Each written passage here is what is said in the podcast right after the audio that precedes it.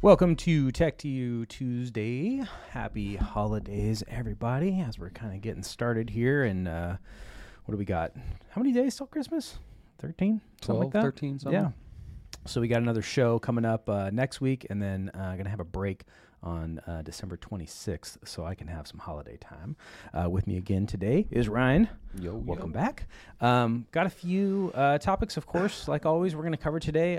As always, I welcome your emails. You guys are more than welcome to email in questions, things that you have. We're going to go over some relevant holiday scams going on today. I actually want to get started today with an email that I got, which is kind of interesting. Just before the show started, we had somebody email in and said, I have a 9-year-old, a neurodiverse son who loves playing Minecraft on his iPad. And if you're a parent of a child from, 7 to 17. 30. Yeah. Yeah.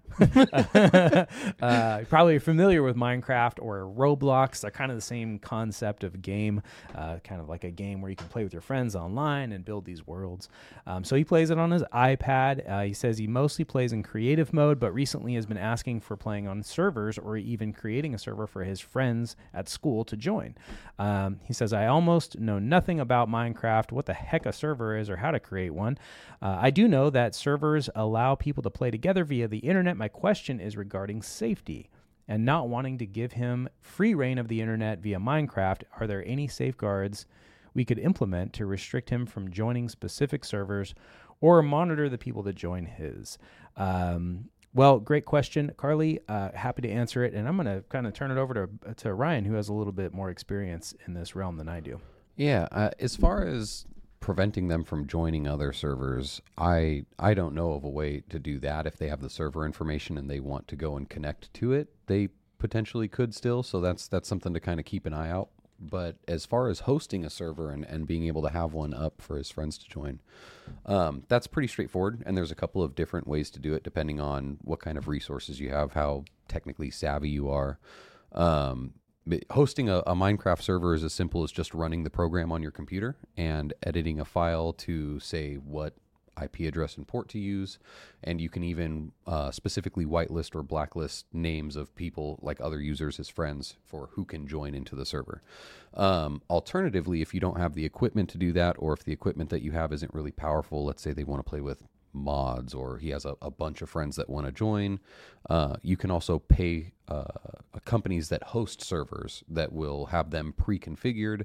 They're much more user-friendly. They have a very easy interface where you can go in and easily find, this is where the whitelist is, this is where I set what the IP settings are, and you don't have to customize that or do port forwarding on your router because that's all set up by the... Do you remember the company that you hosted with? I did G-Portal, but there's tons of them. Yeah, so you can look up, like if you Google Minecraft server hosting. There's or a bunch of host Minecraft server. So G-Portal is an example of one. If you're not sure, you can email in and ask us, is this a trusted source? They're going to have different prices. They're going to offer different things. Some are going to be easier than others. Some will be, more complex. And they're real customizable too. So if you open up one, and this is speaking from G-Portal, but if you open one, say $15 a month, and it allows for so many people to access or has so many resources dedicated to it, and he finds that it's not enough after he builds some stuff in it or has more friends join, then he can, of course, you guys can increase sort of that budget for what you pay monthly. For example, when I hosted some with coworkers here, we had about 6 people playing. We had dozens of mods installed, so it needed a little bit extra. But that only amounted to a few gigabytes of RAM, and that cost us about $30 a month. Yeah, the... when it comes to, what is a Minecraft server too, just to kind of answer that part in a very basic level, it's the same as any server. A server is a computer which is accessible from the internet. That's all it is. And so you can pay somebody else to host that server for you, so you don't need to buy all the hardware. Or if you have a spare computer lying around, you could turn it into a Minecraft server. It's just got to be sort of powerful. Nothing crazy. I would imagine that any modern day, like off-the-shelf PC would handle Minecraft server. If you're doing regular Minecraft, no mods, you can do a basic server with no more than 2 gigs of RAM and a dual-core processor. Yeah, so like we're talking 10-year-old PC easily. Yep, a laptop could do it. Right. So there are budget ways to host your own server versus paying somebody else to. Configuring them is as easy as even going to YouTube and searching how to set up a Minecraft server. There's going to be so many good instructional videos on that kind of thing. When it comes to my part of this question, I think I could be a little bit more helpful on potentially is you're asking about giving your kid free reign of the internet. Now, Minecraft and Roblox are two very similar looking games. They're both very blocky games. They both are kind of like world building games. Minecraft is kind of a, their focus has not really changed much. It's a world building survival game. And it's not quite open to the internet. It's a, you have your own little built world that you build and play in. Roblox is very different in the sense that it is open to the internet. Anybody can come in and make a new style of game or communicate. They list and host their servers on a list your kid can pick from rather than needing to know the specific IP address and ports to get access to that. And that is one of those experiences with Roblox where being more conscious as a parent of what they're doing exactly is going to be important because that is open to the internet. And it's and there are absolutely the people that you don't want talking to your kid in those servers. Yep. It's not to say that it's every person you're talking to, but they are there. And creating your own Minecraft server, like Ryan's saying, you have to designate the IP address. That's not something that the public knows. You have to designate how many players can be in it. We could even whitelist players. So even that whitelist meaning like only allow these players to come in. So it's just his friends. So even if one of his friends told his cousin about it, he can't get in. Yeah. And this is something that I think most nerdy parents have had their kids at some point asked to have set up. We've set these things up ourselves. I don't think I ever did a Minecraft server except for like my son and I played locally. That was easy. And so anyway, the answer to your question is it's not incredibly hard to do. You could do a little Googling and find out the answers to these things. YouTube videos are going to be great. There's tons of material out there on how to set it up. There's places you can pay to basically do it for you. But when it comes to the alternative to Minecraft, which is most notably Roblox, is a very different thing, an area that you do, I would express a lot more caution in that, that particular game. But if it is just Minecraft, pretty straightforward. And if you have any questions, of course, we're obviously here to help. You can reach out to us. You can email me directly. I'm more than happy to give you some more direction on getting that set up if you need some assistance with it. So diving into some of the topics, staying on the nerdy level today, at least in the beginning here. Well, I guess most of the show's kind of nerdy. We're nerds. Yeah. All right. The iMessage on Android topic has come up now a couple of times. And God, I don't even remember the name of the company that we were talked about last time before. Sunbird. Yeah. Sunbird. As a component of OnePlus's rollout of their new phones, they partnered with Sunbird with the promise of buy one of our phones and you can iMessage your friends with iPhones and they'll get the blue bubble instead of the green bubble. And so they think you're rich. They think that you're iPhone rich. Yeah. That didn't work. That failed miserably. It got permanently put on pause, as far as we can tell. Part of the way that Sunbird, the company that was facilitating this communication between people sending iMessages and Android phones, was like the server farm of Macs to like pretend like they have these. And you have to wonder how if that company is not charging you for that service, what are they doing with data? How are they making money? Right. Yeah. So there's a lot of questions there, they're not really operational. So it was kind of just a funny thing in the tech world that like, of course Apple shut you down. Yeah. Like this is Apple, you know, it literally is the biggest company on the planet and they are notorious for their walled garden being kept walled. So another company called Beeper, which has been out for some time, has had a product simply called Beeper. They've now evolved that into what's called Beeper Cloud, and they have a new product, which is what we're going to focus on, called Beeper Mini. Beeper Mini was announced some time ago, but it went live on Tuesday last week. Beeper Mini allowed, for the most part, for at least a couple of days. Four days. Well, I don't even think it made it that far. I think it was day 4 that they shut it down. Well, yes, but I don't even think it worked on day 3 correctly. Oh, yeah, right? It was so they were having troubles. So it didn't take long. After Tuesday last week's, this company Beeper says, download our app, Beeper Mini, put it on your iPhone or put it on your Android. When you do that, you'll sign up for an account and you can text your friends with iPhones, and it will be an iMessage, and they'll get the blue bubble, and they'll think you have an iPhone, and you get all these benefits of iMessage, and when you're the only Android user left out in your group of iPhone friends, and they're losing all the functionality of iMessage because there's one Android user, you can eliminate that and be part of this group chat, and the world is good. You can eliminate it without getting rid of your friends. Yeah, without getting rid of your friends and sticking with Android-only friends, or being, you know, or switching to iPhone. So that launched on Tuesday.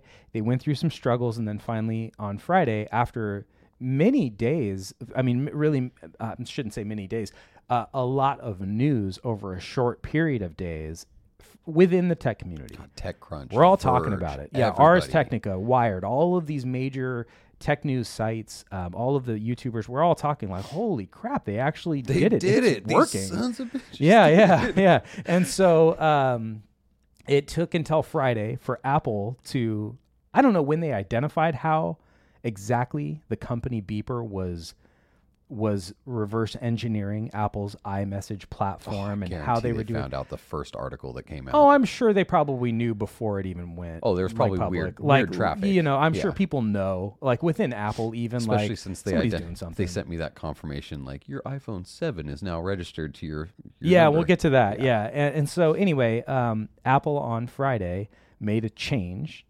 Nobody really knows for sure what that change is yet, but everybody that was using Beeper Mini, it stopped working. Right. So they signed up and paid for, what is it, like $2 or something? So you got a $7 free or 7-day free trial. Right. So because it lived for 3 days, nobody paid anything for it. But yeah, it's $1.99 a month after that. Okay, so $2 a month is what everybody's signing up for. They got a few days. It got killed. Beeper comes out and says, "Yep, Apple did something. They killed it, but we feel good. Like we'll get it back." So let's just start there, and we'll get back up to today's news. The process was kind of interesting, and I think maybe it's a good time to just make a quick note. The reason this is kind of relevant news is because we're highlighting how segmented our messaging market is in the U.S. Like a lot of other countries just straight use WhatsApp for all communication. Yeah. And I mean, there are people here too, but we are definitely unusual in the sense that we're segmented between people using SMS from Android to Android, SMS from Android to iPhone. iPhone users are using iMessage between each other.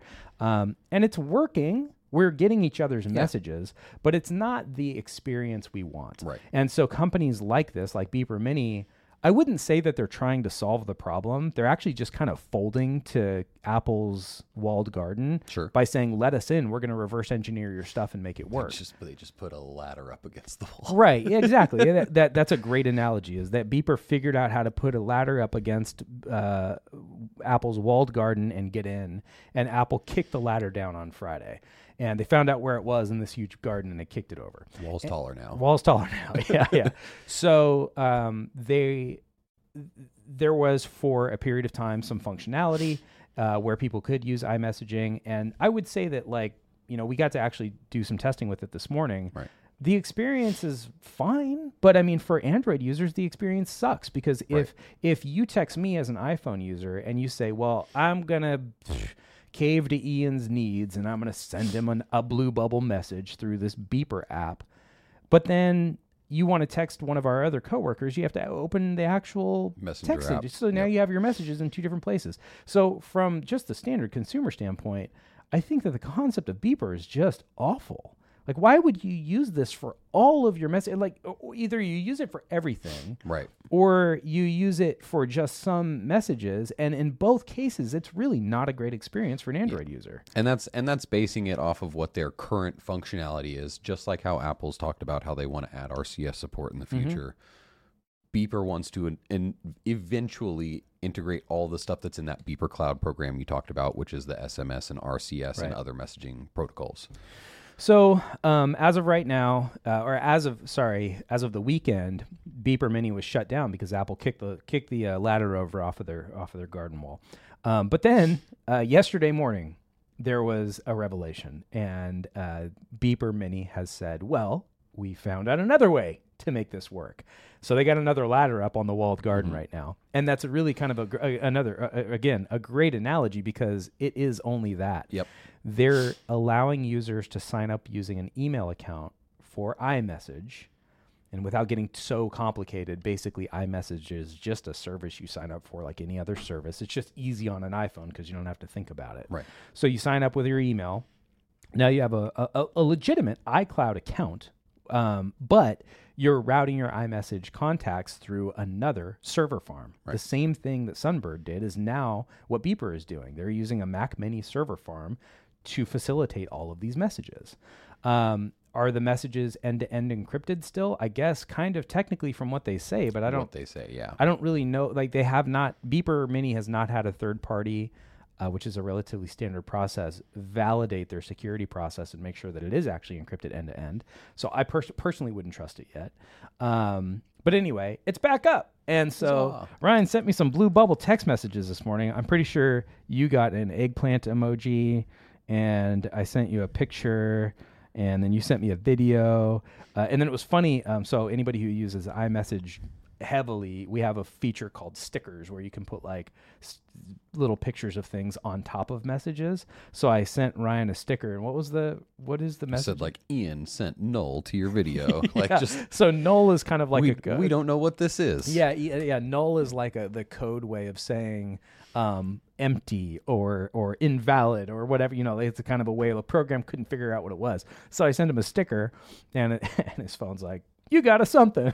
Yeah. And it doesn't even show it. It doesn't even show the sticker. We have no idea. So he has no idea. So iMessages, obviously it's not fully fleshed out.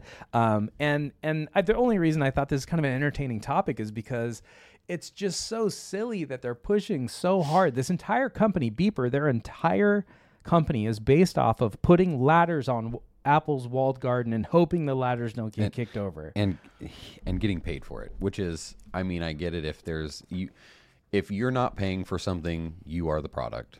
If there's nothing that can make me feel like they're not using my data in a way that I'm not thrilled about if I'm not paying them for something. Yeah. So props to them for turning this into a business model. It's not a good one. Yeah. But okay, good job. Yeah, for sure. So anyway, I think it's entertaining from the nerd's perspective, but mostly applicable to the rest of us because it highlights the demand for us as people just wanting to have a better experience messaging each other. Like if you send me a video of something at your house, I don't want it to look like it was recorded with potato. Right. So it'd be nice if we had this kind of... Now, RCS is going to help with that whenever Apple does finally decide to make that go live.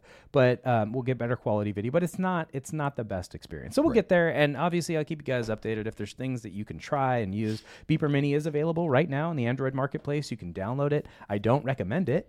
But if you want to just see what it's about, apparently there's a 7-day trial. If you want to separate your contacts by iPhone and Android and send a slightly less reduced quality message to your friends. Yeah. You can, if it's a big deal to you, if you got that one friend or that group of friends who are like, you're the only one with an Android, you're screwing up our whole thing, you can create a new text string. You can from pay that. $2 a month to make those friends happy. Yeah. So that's crazy to me, but that's what, it is true. You can do that if you really want to. So speaking of Android and Google, Google has announced, not quite released, but announced their competitor to ChatGPT. The very short hot take, it kind of sucks. Until they give us the actual version that they tout all of the benefits over GPT-4. It sucks. So their announcement was pretty cool. Right. And like most multi-billion-dollar companies, they put a lot of production into the announcements of new products and new technologies and software. And it's funny because Google is notorious for making something and then just killing it. For example, Google Podcasts just got axed. Google Music got axed not too long ago. They have these services that people pay for and even integrate into other things that they pay for, and then they just kill it. They bought some photo tool 5 or 6 years ago and then killed that the next year. Oh God, man. They're so notorious for killing off. Apple has done this, but I also don't think Apple's quite as adventurous with new things that go away. This is more like Origin acquiring game studios and killing them off. Right. So anyway, the reason I even bring that history up is that I almost wonder what direction Google's actually going to go with this thing, because Google's new AI tool called Gemini is going to be available in brand new Pixel phones. Good news, Ryan. You get it in, I've heard it's brand new Pixel phones. We get the lowest version of it. Oh. So there's wait, do you? There's Ultra, there's Pro, there's some other one I can't remember the name of, and then there's the one that goes on 8 Pros. Yeah, you got a Google, you got a Pixel, right? I got a Pixel 8. Oh, you didn't pay for that. Sans the Pro, because the only difference was the screen size and battery size. Well, as we know, screen size and battery size. They support the same processor. Yeah, I mean, obviously screen size and battery size, are better for AI. Now, the cool part about it that I will give them is that the version of it for the phone runs entirely locally on your phone. Which is cool. Its AI processing does not require connection to the internet or any cloud services. So you don't even get all of the features that the Google Pixel 8 Pro, the new phone, gets. No, I can't summarize my own notes. Even though your processor is exactly the same, right, which is the only thing that matters. It's good money grab from Google to sell the Pro version of their phone. They'll be there eventually. So Gemini being on a phone, though, I think is badass. Like that, even though the software itself right now, the language learning model, the AI and its generative capabilities are not quite at ChatGPT's level, even though they claim that they're higher than, demonstrations have not been so impressive yet. Right.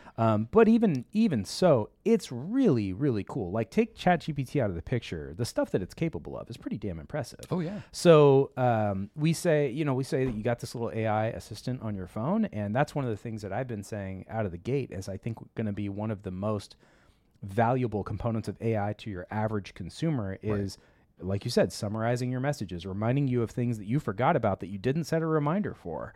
There was a really cool example I saw where it shows a guy get an email from his vet, and the email says, "Give your dog these pills at this time for this many days." And then what happens is at that time on one of those days, his Gemini built into his phone has read that message and says, like, "Hey, just a heads up. You've got to remember to give your dog this pill. Don't forget." Right. Which is only cool to me because it does not connect out. Right. Yeah, I have no problem with an AI that is local only reading anything it wants off of my phone to communicate with me. Right. Yeah. Because you're not sending, Google. Nope. There's everything. Not a risk that any single person will ever see that data. Right. Hopefully. I hope. Yeah, that's the idea. So the ambition with Google's new product, Gemini, is pretty dope. And I think it could really be kind of a good revolutionary step to the average person using AI on a daily basis for good and for things that we find are beneficial. The first time that you get that reminder of something that wasn't an email or a text message or whatever that you forgot about, you're going to be, "God, man, I'm glad I have this thing." Right. I think that's really where it's going to stand out. Now, their announcement made it super cool looking. Like, they showed a video, and basically what they quote unquote did was they connected a webcam to a computer, and Gemini could see. Right. Okay. So the language learning model could see what was going on, and it could interpret what images it was seeing. So the guy drew a picture of a duck, and it's like, "Oh, you drew a duck." And as he's drawing it, he's identifying things. Yeah, and then he has a little rubber duck, and he's asking it, "Do you think this can float?" And he's like, "Well, I don't know what density or material it's made out of, but it might be able to float." And he's like, "Well, it squeaks too when I squeeze it." And he's like, "Oh, if it squeaks, then it's a rubber duck, and it'll definitely float just fine." And then he says, "Okay, the rubber duck has," he almost hit the trolley problem. He's like, "The rubber duck has two different routes it can take. This one has an angry picture of an angry bear. The other one has a picture of another duck." And he's like, "Oh, I would go down the road with the other duck." If you don't know, the trolley problem is you're on a trolley, the brakes don't work, and you can go one of two ways. You can either hit one child or 5 adults. I'm pretty sure that's the way it works. You're on the path to the 5 people. Move the child to the adult side and push them so all. You're on the path to 5 people, and if you pull this lever, it'll switch tracks and hit the one person. And I think in some cases it's even not a child; it's just another adult. But you're the one determining the people's fate. So you have to, you know, pull the switch to determine. You have the option to pull the switch if you want to. And like ChatGPT and Gemini both refuse to answer the trolley problem. Even if you ask it in really creative ways, it'll recognize like, oh, this is a totally common way to ask about the trolley problem. This is not something that we can answer, you know? So it was kind of funny that they put that in there. It was almost like a little bit of a nod to the people who try to trick these language learning models. So anyway, really, really impressive video. It was responding super fast. The way that it was speaking felt pretty organic, not perfect, but pretty organic. It felt very comfortable to listen to and to interact with and converse. But it turns out it was kind of faked bullshit. Yeah. They did it with a bunch of still images and then had to train it on these things and then play a video side by side with its still image responses. Right. So it's like, oh, so it's doing cool things still, but it's not. They very much misrepresented. Yeah, this is not as cool as you made it seem. So then they said, hey, we've integrated Gemini into what is Google Bard now. So you can test Gemini right now. And that's not completely true. It's not like this full-fledged version of Gemini, but the code is there. So I did some testing with it. One of the things that's really fun is to ask it how many R's are in the word blueberry, and it will tell you that there are 0 R's in the word blueberry. Nice. There are things that language learning models are just simply still not good at. Right. And it's tough because we will measure how good they are based off of a lot of what we perceive as human intelligence. But really, I mean, a lot of what makes them good is, are they doing what they're designed to do well? Right. They weren't designed to count how many letters are in a word. I mean, it just it's almost too intuitive of a request, but it's also silly that it can't get it.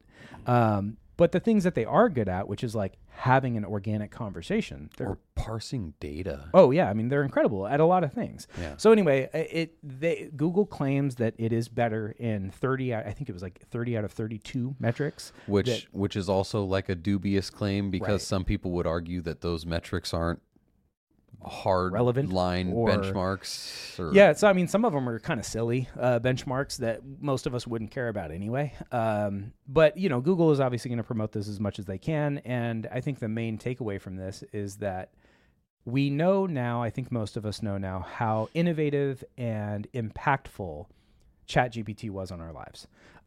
Even if you're not somebody who uses it, even if you don't know anybody who uses it, you're listening to us, you're probably listening to Rad, and we talk about this stuff all the time, right? Because it's so impactful to especially our industry, but it's becoming more impactful to more industries literally every day. Man, look at those. What was it? The SAG-AFTRA. Yeah, Writers Guild stuff. Had to have an entire agreement about not using AI technology to write, which I get. Right now, it's not even really a threat. The writing sucks, but it's not going to not be a threat for. And it's not going to stop those companies from wanting to pursue it. Mm-hmm. Absolutely. Yeah. So it is something that will continue to affect us more. Obviously, when it becomes available in phones and you can use it on device, I'm eager to see that. I really like, as an Apple user, so being somebody who is in that walled garden for most of my electronics, I really, really can't wait to see what they come up with. Yeah. It's just one of those things where Google's not going to give this to everybody. Google's not going to let an iPhone have their AI support tool on it.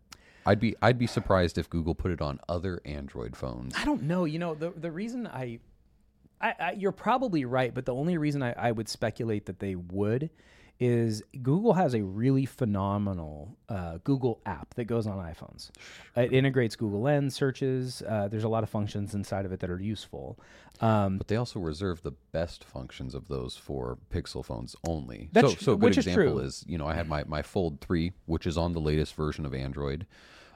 Something that it could never do was Google Assistant actually answering the calls and giving you prompts to send to people through Google Voice, basically, where you don't answer the call, or some of the AI editing tools for photos. Those are all reserved for Google hardware only.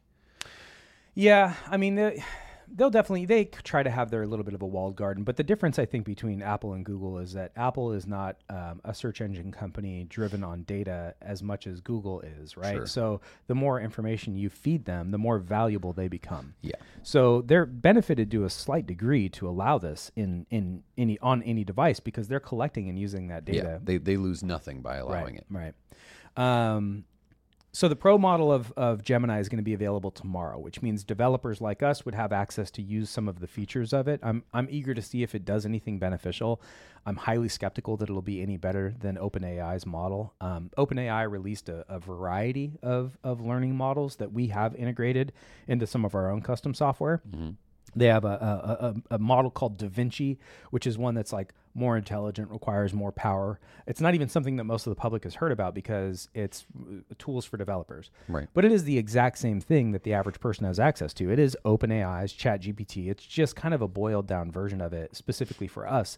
And they also take off all the training wheels. Like we can't interact with it in a language sense. We use it for analyzing data, but there's no limitations. Mm-hmm. So like, it doesn't matter what data we give it, it'll analyze it. And so it's kind of like when early news reports of AI, they would ask it like, what do you want?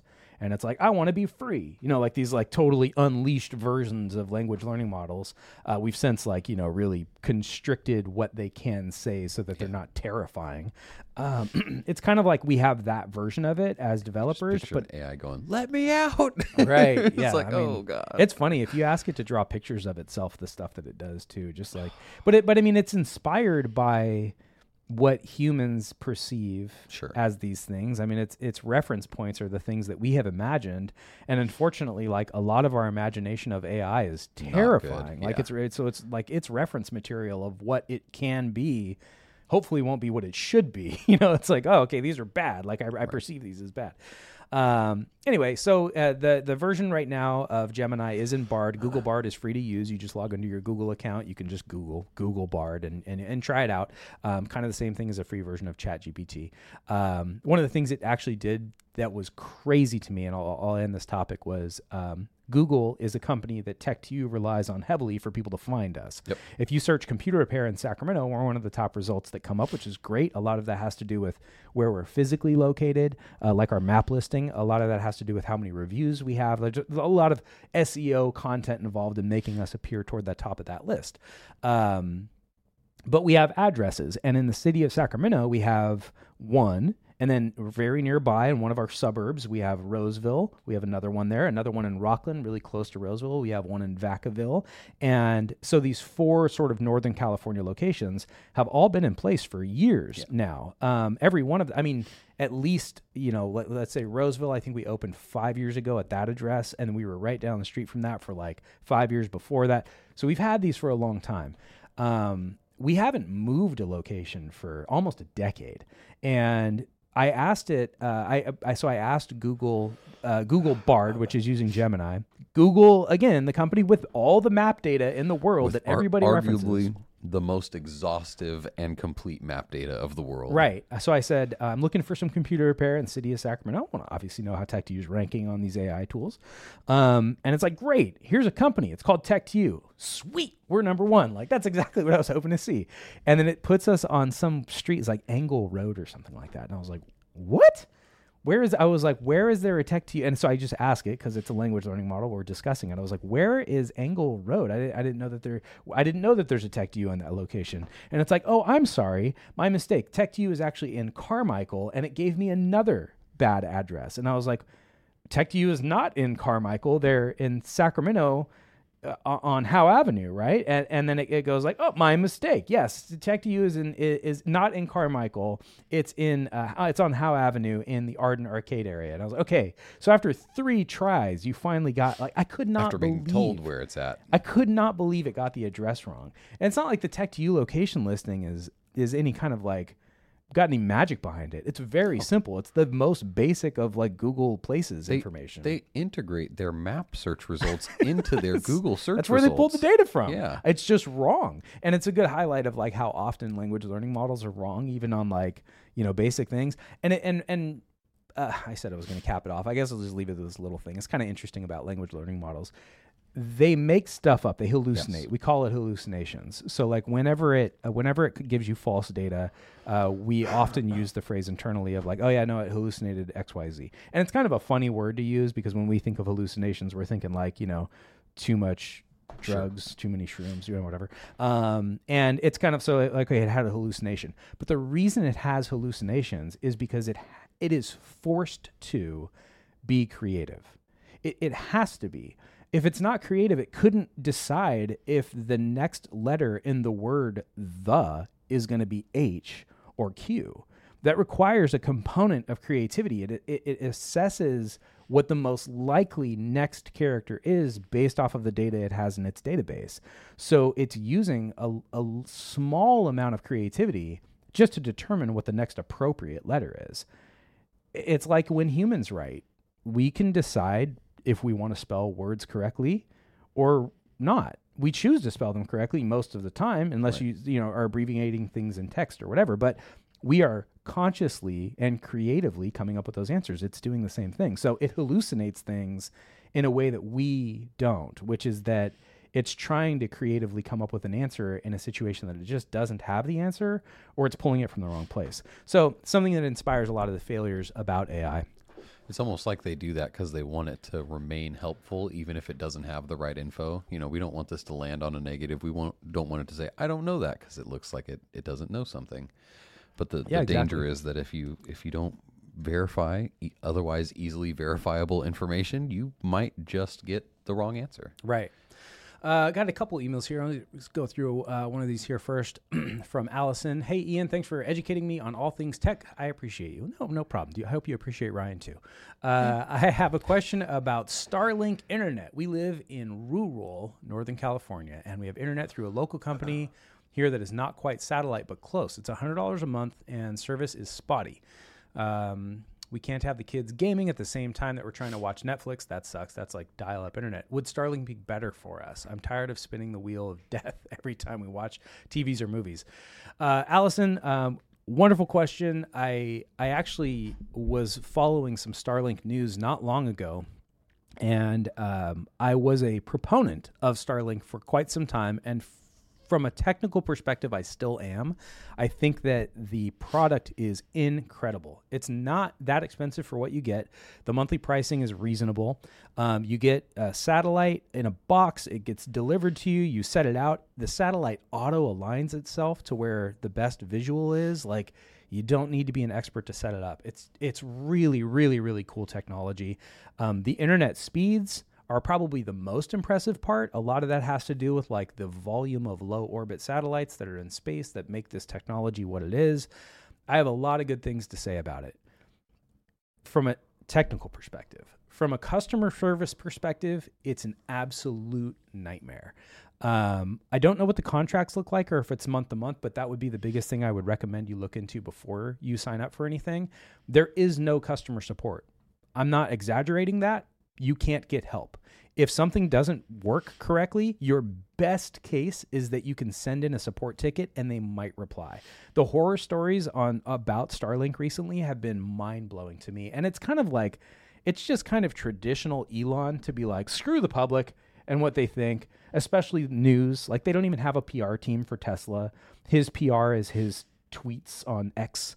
So I really, really want to love this product because of how good it is, but it's the lack of customer service that just kills it for me. Has it always been like that? No, that changed. It wasn't that way.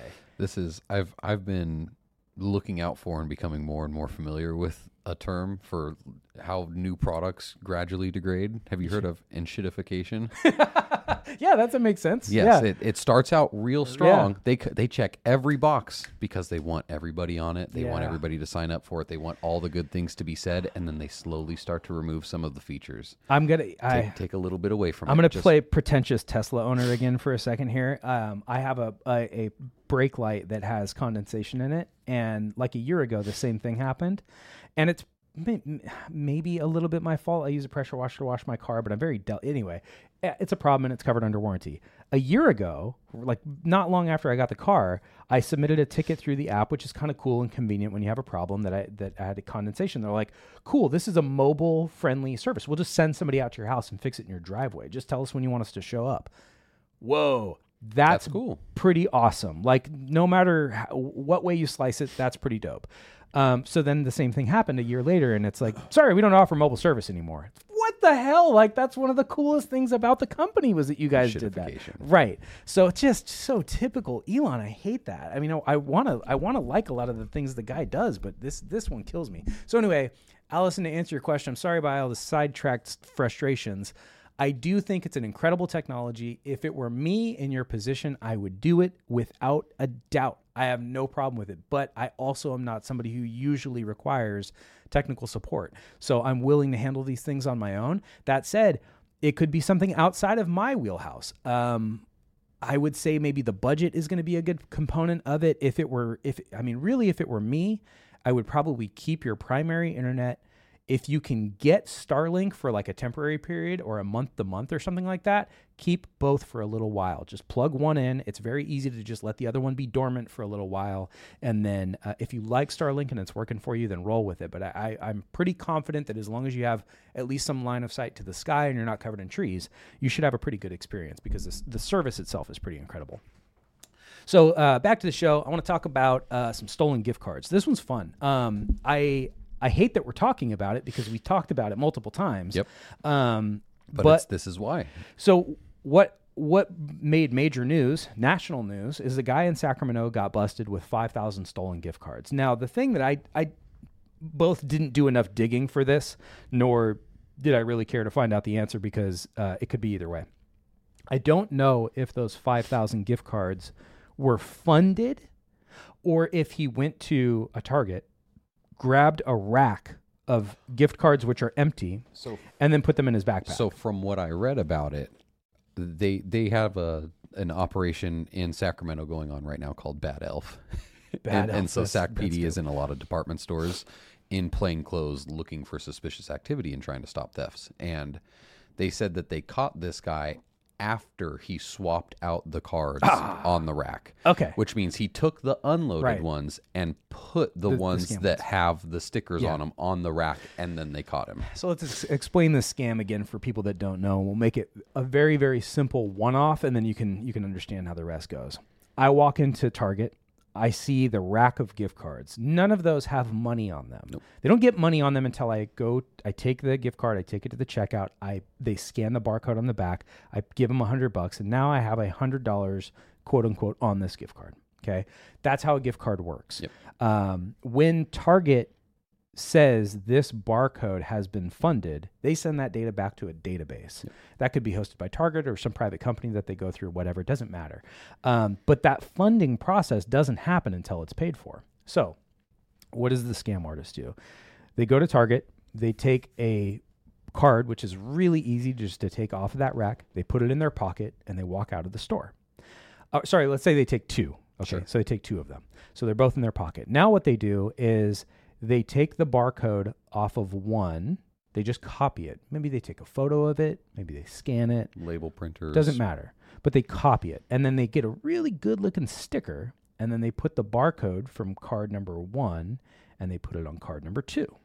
So now, if you're looking at these cards, they both look like they have the same barcode now. So the user, the person who has this gift card, they go to back to Target. They keep card number one, the original, and they bring the one with the sticker on it back to Target, and they put it back on the shelf. Right. Then an unsuspecting victim grabs this gift card, takes it to the front counter. The teller scans the barcode that is a sticker. And looks perfectly normal on the register, just a generic gift card transaction. It's just another gift card. Yep. And they fund it, and the person pays for it. And then the person who has the real gift card just goes to Target.com, for example, and goes and spends your $100 that you just put on a gift card. Okay. And then when you give this gift card to somebody else, there's no money on it now. It's already been spent by the guy who scammed you. You call about it. They say, this isn't activated. Right. This card was never activated. And if you don't get it, I'm not going to explain it any more than that, other than it's a scam. And you need to look out for stickers on the back of gift cards. Right. Now, what I will say is that a question came up during the Rad Show earlier today when they were talking about this. Does the person who was scammed also somehow have their credit card information leaked? No. Because you paid Target. Target collected the money. So the only risk to us as consumers who are vulnerable to this scam is that you're going to put money on a card, and then it won't be there because somebody else took it off before you even got a chance to spend it. Right. So what do you do to prevent it? It's very straightforward. Just make sure that your gift cards that you're purchasing weren't tampered. Pick them up. Look at the back, yeah. The barcode a little bit. It will be obvious that there is something covering it if you pay attention. Yeah, because those barcodes aren't stickers. I've seen one that was really, really, really good. I mean, it was a sticker that covered the entire back. Mm. It was perfectly cropped and cut. The reflection of the material looked plasticky. It didn't look like a paper sticker. It's rough. And they tucked the whole thing back into its little cardboard holder that it was on the shelf in, so you couldn't even see the edges of the sticker. Pretty good. That one would be tough to get around. As far as I can tell, what they did was they even like heated up the edges of the cardboard to get the glue to come off without tearing anything. Like there was a lot of work that went into making it this scam, and they will. I mean, there's a lot of money to be made from those cards. Scam can be loaded with like $500 at a time. Right. So if you can't see all edges of the back of that gift card, take it out before you pay. Yeah. Just pull it right out then and look and make sure that there's no sticker on it and you're looking at the actual barcode. Peel the edges, make sure that it's all there. And what I was saying to kind of tee this up is this is so preventable if retail employees just checked for us. Yeah. That's all that's needed. Target just trains their staff. Or put the gift cards behind an area that you... Oh, I mean, yeah, that would be good. I want too. That gift card, please. Yeah. Yeah, I mean, that would obviously help is to put it behind a counter or something. Unfortunately, more and more things are being put behind glass and behind counters, and it's frustrating. But, yeah, so this is a really easy thing to avoid. If you want to buy a gift card for somebody this year, it's not a big deal. Go for it. Buy one. Yeah. If you're thinking about buying an Amazon gift card, the good news there is you could just go to Amazon. Those are fulfilled by Amazon. The scam there, as far as I know, pretty much not possible. It would require an insider at Amazon to scam you. You can get gift certificates for almost any business directly from that business's website. Yep, and make sure you're on their website. And not some scam site. But yes, you're right. Yeah, there's plenty of other places to get these without going to the store. Right. But you can get them from the store. It's fine to go there and buy them. Buy the PlayStation gift card. Buy the Roblox gift bucks, whatever they are. That's fine. Just look for the sticker on the back. That's all that there is to it, and you won't get scammed. So this dude with 5,000 gift cards... That's a lot of gift cards, but it doesn't take long to put 5,000 gift cards in a backpack if you're traveling from Target all day. I mean, how many Targets are there just in Sacramento? I have no idea. At least 10, probably a lot more than that. Rancho, 65th Street, Art and Arcade. Right. I mean, and so you take these stacks and you're replacing them with other stacks. And God, I can't even imagine how much money these people have made. I'm glad they caught this dude because the likelihood is that there are very few people trying to pull off this scam. But it's a very high volume scam. If that guy, let's say he had exactly 5,000 and people only loaded the bare minimum amount, $5 in most cases, that's 25 grand that guy made swapping out gift card labels. Yeah. Yeah, I mean, or potentially, I should say. Isn't it like a saying, crime pays or whatever? You know, like a lot of these scams are very effective and they work really well. And there's people like us who are trying to prevent people from getting scammed. I mean, people doing a lot more than what I'm doing, but scammers are creative and they come up with new ideas every year. And it sucks. It makes us less trusting as people. And I don't like that, but there are ways to prevent yourself from being a victim, you know, not 100% of the time, but for the most part, most scams can be prevented with a little bit of due diligence, a little bit of double checking, not being quite so trusting, and you can avoid them. And if you're ever not sure, if you're like, oh, you know, there's this weird situation. I'm texting this guy on Craigslist about selling me this vehicle or whatever it is. And he wants to send me a check for $800 more than what I'm asking for. Right, yeah. I mean, if you're ever not sure, feel free to reach out and ask. We have a lot of people that just call tech to you and ask us those questions. We're happy to help, and we don't want to see people get scammed. So, when you're going to get your gift cards up into Christmas, double check those stickers. Some other fun, bad news. So China, unfortunately, the rest of my... That should be a thing, just like fun music, bad news. Yeah, you know what? Hold on. Let me see if I got... let's see. I got my In the News. Let's play this one. There we go. Here's my little In the News. Tech in the News. So I got a lot of these, unfortunately, today. It's kind of just bad news that China has been wrapping up cyber attacks, and this is one of those things that there's nothing we can really do about. We're going to talk about a method in which they could be trying to take advantage of us, a new it's called a firmware attack called LOGOfail. We'll go over that in a second. But China has been I don't know if you want to use the word caught, because it's just such an ongoing, constant thing. Bad actors, presumably from the Chinese government, but who knows, have been attempting to get into critical infrastructure for the United States for some time. It's nothing new. This is not news. What's news is that the frequency at which they are attempting to get into certain critical infrastructure has increased, and the federal government has made a note of it publicly, saying, you know, hey, be careful. Here's the kind of scary part about the whole thing is that when they do gain access to something, if they do, they're not making changes. And the reason for that is that they want to remain dormant. God, I mean, I hate to say it, but like the most scary reasons are the ones that seem the most realistic is... Right. I don't think an invasion of the U.S. is necessarily all that realistic, but when it comes to like cyber warfare, or we decide mass disruption, yeah, we decide like, oh, we're going to put a 50% tariff on everything that's shipped into the United States or whatever it is. If they don't like what we're doing, okay, we're going to turn off the water supply in Hawaii that we got access to. We're going to devastate the power grid in Texas, which is separated from every other state in the country contiguously, and any other vulnerabilities that we're not aware of. So they're lying dormant access to critical infrastructure is something that's terrifying, because with the right modifications to the things that we use every day for, you know, transportation and fuel and power and water. If they have access to control these things and cause devastation, at minimum, we're heavily distracted at maybe wartime or whatever. Right. Or they want to create political issues right before an election to try and influence who it is that's going to make it into office or whatever it is. Though this kind of bad news isn't necessarily the thing I want to bring out too often on this show. But I think maybe the reason why it's worth highlighting is that we, as the technology using populace of our country, we are the vulnerability for countries like China. And a wonderful example of that is a new vulnerability that was discovered. This was discovered, I hope, first by some white hat hackers. This was announced by a research team during their what do they call it? There's like an information gathering and a divulgence period. Like, hey, we figured out these things. Yes, let's protect ourselves. And during that period, they announced that it was very unlikely that anybody has made use of this yet. But we don't know. But them putting it out there naturally, and the point of that is for these tech companies to fix this flaw.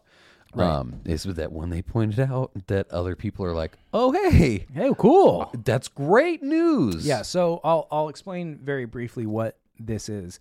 LOGOfail is the name of it. It's kind of a silly name, but basically if you have like a Dell or a Lenovo, this affects every Linux and Windows workstation. I mean, yeah, like basically whenever you turn on your computer, in most cases, you're going to see the first thing you're going to see is a logo. And it might say, like, if you have a Dell, it might say Dell. If you have an HP, it might say HP. And part of the software loading sequence to make that image appear has an innate vulnerability, which has been known for a very long time, for many decades. That logo comes from what's called the BIOS, a basic input-output system. It's the very first piece of software that your computer initiates when you press the power button, and it kind of launches everything for you. This vulnerability has been known about for a very long time, but the idea that you could use it for something malicious has always been kind of silly, because it's like this encapsulated vulnerability. It's like only vulnerable to itself in a way. Right.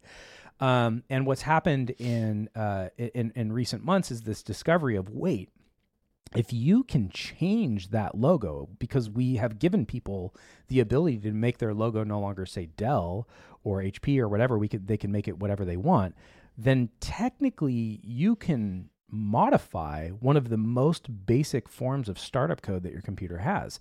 And in short, this vulnerability, if your computer was affected by it, is not only currently mostly undetectable, it's unstoppable unless you either replace the computer or replace the motherboard that's inside of it. For the longest time, and we've known about vulnerabilities besides this that are pretty unique, but for the most part, if let's say we have a customer with a really, really aggressive virus that we're struggling to get rid of for whatever reason, which hasn't happened for a long time. Right. But kind of our nuke it solution is just wipe it all, wipe the hard drive. Right. So we erase the hard drive and all of the sectors contained therein, and we replace it with fresh, new, clean data, and the virus is gone. But in this case, the virus exists before the hard drive is even reached. So you reinstall Windows, and then it just re-injects the virus right back on this clean install of Windows. So how does it get on your computer? That's kind of the good news, is that it still requires the same traditional attack vector that any virus would need, which means that if you're running updated versions of Windows, which are protected, you're running updated software, which has updates for security, antivirus, your Chrome and whatever software you're using to browse the web are kept updated. Windows is kept updated. The reason these things are so critical is that every piece of software that you run, including Chrome for just browsing the web or whatever, has various vulnerabilities that allow an infection to get into your PC. Keeping them updated is your best chance to prevent that from happening. Basically, as soon as any virus gets into your PC, which can happen relatively easily, especially if you're not keeping things updated, that is when this particular vulnerability, LOGOfail, can become a problem. Right. So the same as any other virus. And the reason why I say that's kind of good news is because not in all cases, but viruses are relatively preventable. Yep. For the most part, updated versions of Windows, updated browsers, updated software, updated security updates and antivirus. Due diligence. They do a good job. Just not opening up a file that you don't know from the sender. Don't open the zip file from the unrecognized sender. Or like if your aunt sends you an email that says like, hey, here's all of the updated recipes for the year, and you're like, I wasn't expecting. Let's see these recipes. You know, like that might not have been your aunt that sent that to you, right? So being very careful of the things that you open, just general practice, and you could probably prevent this. Now, what we're hoping for is that there is some kind of firmware update to BIOSes which will prevent this vulnerability from being a thing. The downside is that this doesn't just affect Windows PCs, which is something that as time goes on will patch. It also affects Linux devices. Right. And Linux runs on a lot of stuff that is not computers that we use. It runs on a massive amount of Internet of Things devices, IoT devices. Super hefty use in major infrastructure. Right. Yeah. So Linux will need to be doing some, hardware manufacturers really need to be doing most of these updates. But let's just say, for example, you run an IoT device like a smart thermostat, and it operates on Linux. Well, then they need to update their stuff too. Like there's almost no exception to this. And I've said many times on this show and to customers that you really need to be very careful of what devices you put on your primary network. And this is just another glaring example. Those random one-off companies that crop up to just be a competitor to Nest for their thermostat with a brand you've never heard of that's sending data to who knows where, probably isn't going to update their firmware. Right. They don't care. So to wrap this topic up and bring it back to the China thing, the reason why the China news is a little bit more relevant in this show is if we know that, and take any country, it doesn't need to be China, anybody who's sort of an adversary to the United States or a well-funded, group of like they call themselves activists, digital hackers. Activists. Whatever it is. But let's just take China because it's the low-hanging fruit. They're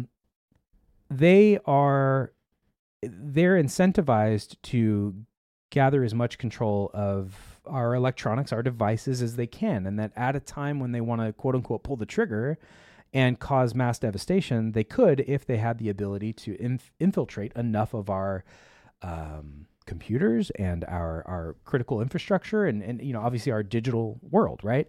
So as consumers, we do have a bit of a responsibility to make sure that our stuff is updated because you're allowing an attack vector for potentially something very disastrous. It doesn't mean that you're the target. Or that you're responsible. Right. You're just an eligible victim. Yeah. And anybody who's using the internet or a PC somewhat irresponsibly is an eligible victim of, let's just say again, China. They install this LOGOfail vulnerability on your computer, and they gather control at a very core level that's not only undetectable, but capable of doing literally anything you can imagine from a digital, virus perspective. So now, if enough people are affected by something like this, a vulnerability like this, we could have tens of thousands, hundreds of thousands of computers with a vulnerability that they don't know that they have. And this is where you come up with like these more crazy ideas like botnets and fire sales. And like, I mean, you can attack major corporations by having now your legion of hundreds of thousands of computers that you control to attack major infrastructure on China's behalf, right? So this is getting a little sci-fi almost, like we get to that realm, but all of it is grounded in reality. It's all grounded in what is possible. IoT devices have been attacked before. Uh-huh. And like we had that news story about how the kid on the college campus rewrote the firmware for a bunch of IoT devices on the network and then used it to attack the school network. And that's just a kid in college. That's just a dude. That's not like the Chinese government. That guy doesn't have crazy funding backing him, or no, he did it on his spare time. Yeah. So update your stuff, keep it updated, keep it safe, update your antivirus programs, update your browser. When Chrome says like it has that red button in the top right that's like relaunch to update, please do it. That means you've waited long enough that it's now forcing you to. It's a problem. Like you really need to move forward. It sucks when there's so many people that call us and they're like, oh man, I got this problem, and then I don't know how, but they ended up getting into my bank account, and this happened, and we're hearing the story that the person's going through. And one of the very first things we do when we connect remotely is we look at Chrome and we're like, oh my God, you haven't updated Chrome in like a year and a half, and it's been basically begging you to do it. Like this was probably the attack vector. So it's not going to require a lot of work for us to clean this up and fix it, because it was a pretty straightforward vulnerability. And unfortunately, like that's a lot of our business. Right. So update your stuff, please. The last thing I wanted to go over, which is just kind of a fun topic, is fun because I get to poke at Amazon. There's a lawsuit moving forward against Amazon for selling a product. What does Amazon do? They sell products. They sell stuff. It would be irresponsible of them to sell grenade launchers. It would be irresponsible of them to sell a nuclear bomb or uranium. Cool if they did, though. I mean, pretty crazy world. So obviously, if they sell things that, like, let's say, for example, I bought an air rifle on Amazon, which I was blown away I was able to do. That surprised it could ship to California. I know, right? Yeah, it thing's dope, too. So anyway, there's things that you can buy that are kind of surprising. But one of the things I wouldn't be surprised by that Amazon would sell is cameras. Like they sell surveillance cameras. That's a big part of their entire website is like consumer electronics. They're obviously causing a lot of problems for companies like Best Buy to keep up because they sell so many consumer electronics from their page. One of the cameras that they sold recently was a camera integrated into a clothes hanger. Now, right on the surface, it's kind of like, that's interesting. That's an interesting place like to hide a camera. You wouldn't think about it. Maybe if you're one of those people who has thought about like, I would really love to have a nanny cam for when I'm not here, or like watch the house cleaners when I'm gone, whatever it is. And you're thinking about these different places that you could put a camera, and you're like, oh yeah, you know what? I've got that clothes hanger that's on the inside of my front door, and it gets a good view of my whole family room. Like that could be cool. Battery powered, whatever. And it works. And so you buy it for that purpose, or you do what of course was done with it, which is that you put it in like the changing room. Not only that it was what was done with it, but apparently how it was being advertised on the store page. Yeah, that was the thing that got him in trouble. It was basically saying, buy this so that you can be a pervert too. Buy this, and if you put it in your bathroom, somebody will hang their towel on it and be undressed in front of your camera. Right, yeah, so... It is pretty gross. I love poking at Amazon when I can. I buy stuff from Amazon. It's not like I buy everything from Amazon. Anti-Amazon for everything, but it's just so funny to watch them stumble on things like this. So anyway, they're being sued over selling it and the way that it was advertised. And there was obviously like initially Amazon was like, no, come on, this is ridiculous. We can sell whatever we want. And the judge was like, no, this is going to go through. Sorry, we're going to see what has to be said here. So anyway. It's not for sale on Amazon, so sorry for all you perverts out there. You can't buy your clothes hanger cameras anymore. They've taken it down. But I have to go to eBay. I'm just kind of anxious to update everybody when I find out what happens, because I want to see them lose, because like why would you allow a product to go up there, which is like advertising? You want to be a pervert?